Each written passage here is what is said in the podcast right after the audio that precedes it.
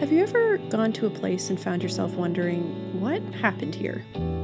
If so, this podcast is the place for you.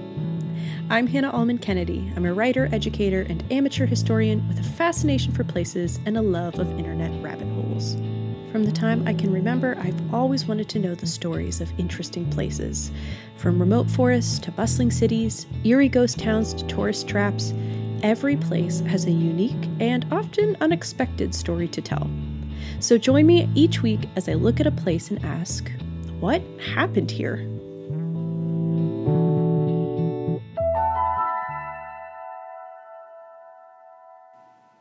Well, hello and welcome to What Happened Here.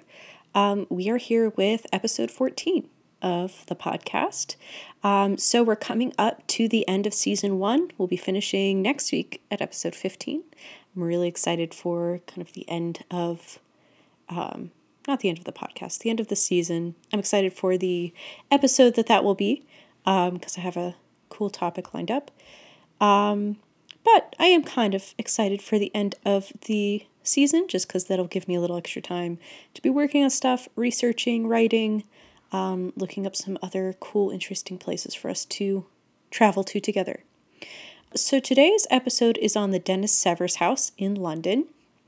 And it's a little bit of a unique topic. It's a little different than some of the other places we've been to. Because I wanted to, before the end of the season, I wanted to visit or talk about a place that was a house. If you know anything about me, you know like I love old buildings. I'm we've talked about a lot of old buildings so far in this podcast. Um, but I'm really fascinated with like houses, old houses where generations of people have lived throughout the years. You walk into an old house, you don't know who all has lived there, and um, hopefully they have all been good people. Um, it's always been so fascinating to me, you know, like people spend a lot of time in their house.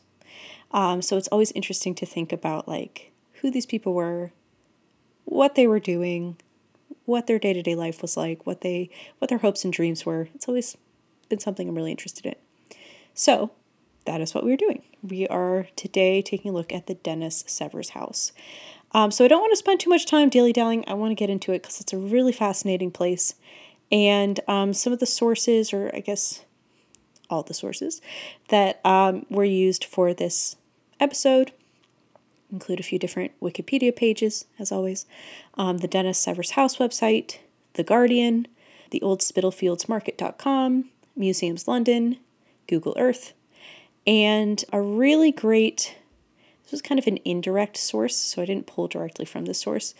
Um, but there's a podcast that I really enjoy called Morbid, which sounds morbid, I guess. But it's a really, really fascinating um, true crime slash like kind of spooky podcast. Um, they did a really great five part series they just finished up on Jack the Ripper. So if you know anything about Jack the Ripper, you know that that is, you know, as the name suggests, morbid.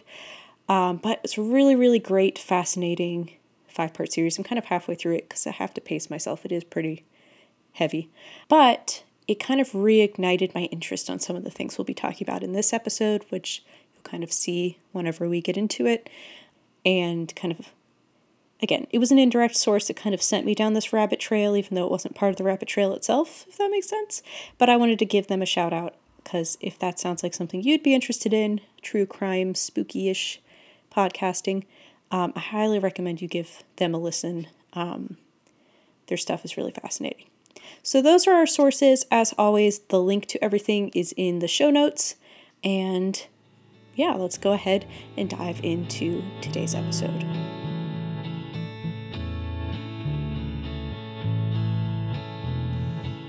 In the city of London, England, northeast of the city centre, lies the neighbourhood known as Spitalfields. This district is rich in history, as is much of London. The name Spitalfields comes from an old word, Spital, meaning hospital, and describes the area originally being known for the presence of a religious hospital in the 1100s. The Spitalfields of the 21st century, however, is an at times jarring clash of history and modernity. The narrow, terraced streets of 300 year old buildings lie in the shadow of modern constructions of brilliant geometric glass museums and landmarks, shopping centers and train stations, and skyscrapers like the brilliant egg shaped tower known as the Gherkin, my favorite part of the London skyline, all create a rich tapestry for what is one of London's oldest areas. It is within all of this that the narrow Folgate Street cuts quietly through the neighborhood.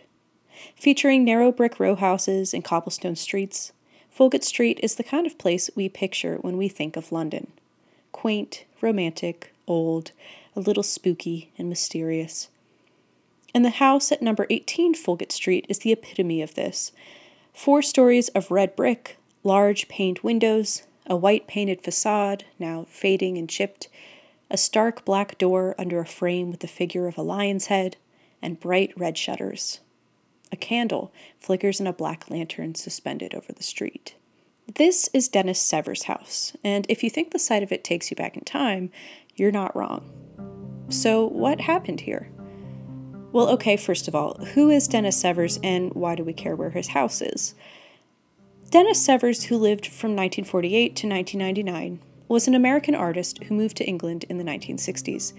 At the time, the Spitalfields area was much different than it is now.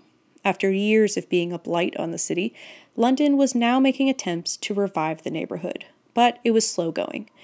The Spitalfields Historic Buildings Trust, a charity with the mission of saving historical buildings and landmarks in the area, was taking part in restoration efforts. Artists and free spirits were drawn to the area because it was cheap and a little rough around the edges, but also for its potential. And one of these artists was Dennis Severs himself.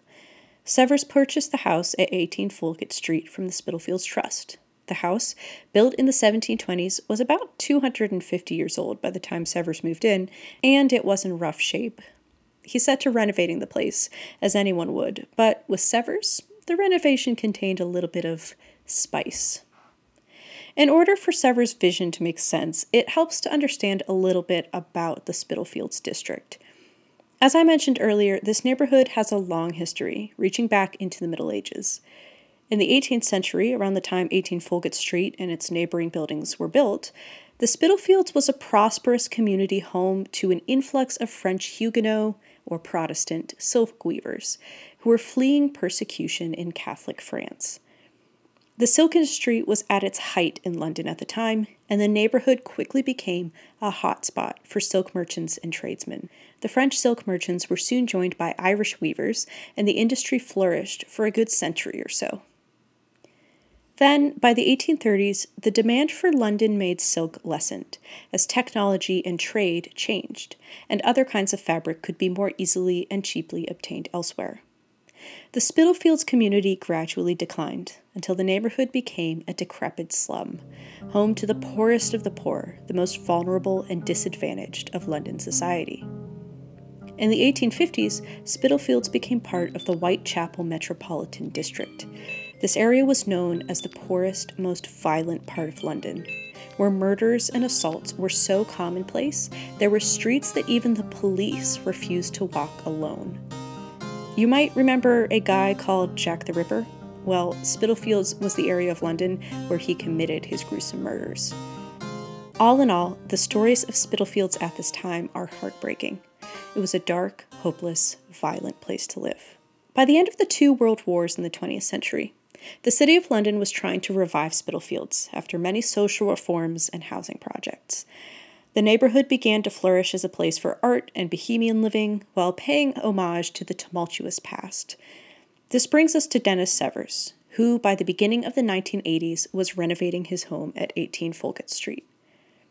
Severs, ever the artist, was not content to merely paint everything gray and call it a day, although this was the 80s, so I guess the equivalent to that would be painting everything beige or paneling it or something. Instead, he decided to lean into the historic nature of the home. He took turns sleeping in each of the ten rooms of the house, gathering inspiration on what he called the soul of each room. He tore away old wallpaper and debris, and eventually he came up with a plan to tell the story of a fictional, multi generational French Huguenot family, from their arrival in London in 1724 to their leaving of the house in 1914. But Severs was not about to merely write this historic fiction tale down, or to stage a play about it, or to paint a picture of it. No. Severs decided to use this house itself to tell the story. And so he spent the rest of his life, from the purchase of the house in 1978 to his death in 1999, doing just that. In Severs' imagination, the Jervis family comes to London in 1724. They move into 18 Folgate Street, which has just been built, and they enjoy all the prosperity of the silk trade. The first floor parlor is an elegant space with column panels and gilded ornaments and an ornate patterned mantelpiece. The kitchen is a meticulous 18th century style room with a massive hearth, copper pots and pans, and glowing beeswax candlesticks. In the dining room, a table contains half eaten food left behind. One hears the movements of the family in other rooms throughout the house as if at any moment they might return to finish their meal. As the house moves up to the second, third, and fourth floors, the story of the Jervis family continues through the generations. In one bedroom, a four poster bed is richly dressed with tapestried blankets, while over the door, a long overcoat and tricorner hat have been hastily slung, as if their owner was in a hurry on their arrival home. In another, a late 18th century gown, freshly washed and pressed, awaits the lady of the house. By the time one gets to the attic, however, it is clear that the family has fallen on hard times. The walls are tattooed with cracks and water stains. The smell of rotting food and waste permeates the space. The house, once a lavish place where the family was prosperous, is now part of the Spitalfield slums, where the family must fight to survive. Severs designed each room with meticulous attention to detail, with each room creating a still life vignette. The placement of objects in a rather messy, lived in arrangement, the use of sound effects, light, color, and odor are all elements of the storytelling. To create all of this, Severs purchased and collected antique items to bring the story to life. When it was impossible to find certain items, he made them. The large, detailed mantelpiece in the parlor is a reproduction made of plaster by Severs himself. Gilded garlands are actually walnuts strung together and painted gold. The four poster bed is made of wood pallets and styrofoam. The house is not a complete, perfect reproduction or museum collection or diorama. Some people have called it a theater set or a permanent performance art installation. No matter what you call it, the home is an experience, and this is what Severs wanted to create. According to an article on the house featured on the Old Spitalfields Market website, Severs envisioned a place that was, quote, a still life drama, a rare moment in which to become lost in another time. To Severs, the house was a place where the modern world could fall away, and visitors could be immersed in the experience of the daily lives of real people, even if that experience was felt through the lives of a fictional family. The rise and fall of Spitalfields, the great prosperity juxtaposed with great poverty, is all a real process that many people were unlucky enough to experience. In his book, 18 Folgate Street, The Tale of a House in Spitalfields, Severs wrote, quote, I worked inside out to create what turned out to be a collection of atmospheres, moods that harbor the light and the spirit of various ages, end quote. Severs worked at perfecting this experience in his house for two decades. While he worked on his immersive art project, he lived in the house, sleeping in the faux four poster bed, spending most of his time in the cozy 18th century kitchen and he welcomed visitors to come along for a tour, operating the place as a kind of museum. Sometimes, if visitors talked too much or touched too many things, Severs would become irate and throw them out, and their money after them. This added to the oddball nature of the house for sure, but it also highlighted the importance Severs placed on the integrity of the experience. The idea that nothing should interfere with the illusion of looking back in time, not even the visitors themselves. Severs passed away in 1999, and he feared that his work would be lost after his death.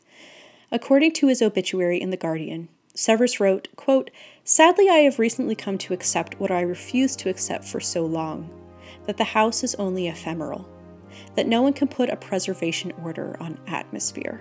End quote. He fully expected his odd little museum, the experience that he had created with it, to fade away after his departure from the world. However, this was not the case. The house at 18 Folgate Street was repurchased by the Spitalfields Trust shortly before Severs' death, and it is still owned and operated by that charity to this day. Now, 23 years after Severs finished his work on the house, it is still mostly as he left it and visitors can tour the home, experiencing the story of the Jervis family in each of its rooms. I have not personally made my bucket list journey to London yet, but when I do, the Dennis Severs house is on the list. This place piques my interest because, if you're like me, there's something so poignant about glimpsing into the past of a house, of a neighborhood, of an old world and way of life. As a history and antique loving storyteller, the idea of the Dennis Severs house scratches an itch I've always had. The feeling that all around us, the past is waiting to be remembered. The stories of ordinary people are waiting to be re experienced. And sometimes, a visionary like Severs allows us, through art, to do just that. So that's what happened at Dennis Severs' house.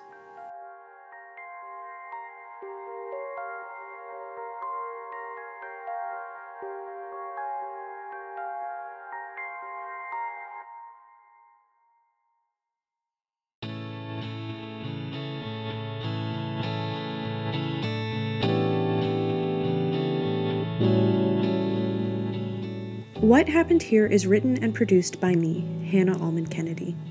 I hope you enjoyed listening to today's episode.